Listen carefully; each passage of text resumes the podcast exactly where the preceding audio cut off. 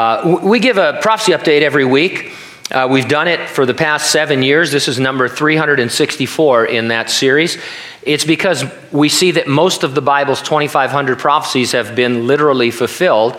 And so we would expect the remaining prophecies of the last days to be literally fulfilled. Uh, and, and so we look out at the news and the trends in the world and we try to see how things are lining up. In Matthew 24, we read of the end times, and it says in verse 5 For many will come in my name, saying, I am the Christ, and will deceive many. Keep that in mind, this idea of false Christ, uh, while I talk about ISIS. Formerly the Islamic State of Iraq and the Levant, or the Islamic State of Iraq and Syria, ISIS is a Sunni Muslim jihadist group in the Middle East.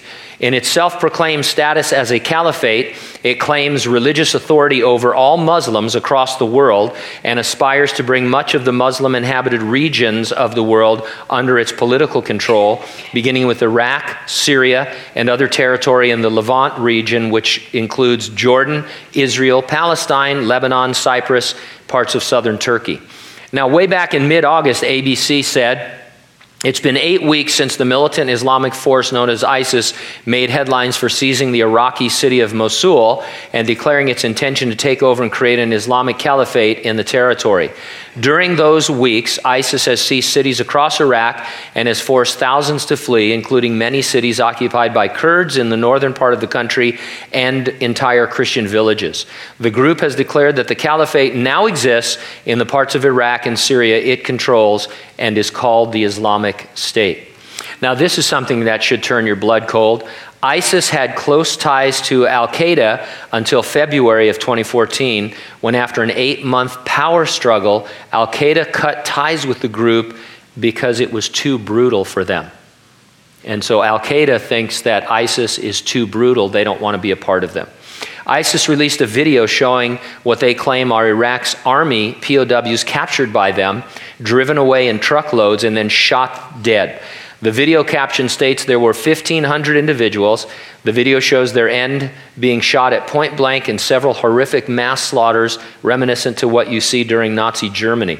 The young teens begged for their lives as they were made to curse al Maliki, but to no avail, while they were forced to chant, Long live the Muslim nation. During a recent press conference, America's top military officer asserted that ISIS has an apocalyptic end of days strategic vision. Army General Martin Dempsey, chairman of the Joint Staff, Chiefs of Staff, made the statement on Thursday as both he and Secretary of Defense Chuck Hagel discussed concerns about the group. According to a website called Answering Islam, Muslims claim that Jesus will return as a follower of Islam and will establish the religion on the earth. And this is a quote from them.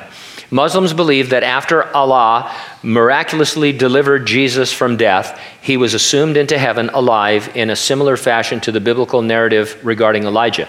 By the way, as an aside, Muslims don't believe Jesus died on the cross, he was miraculously saved by Allah.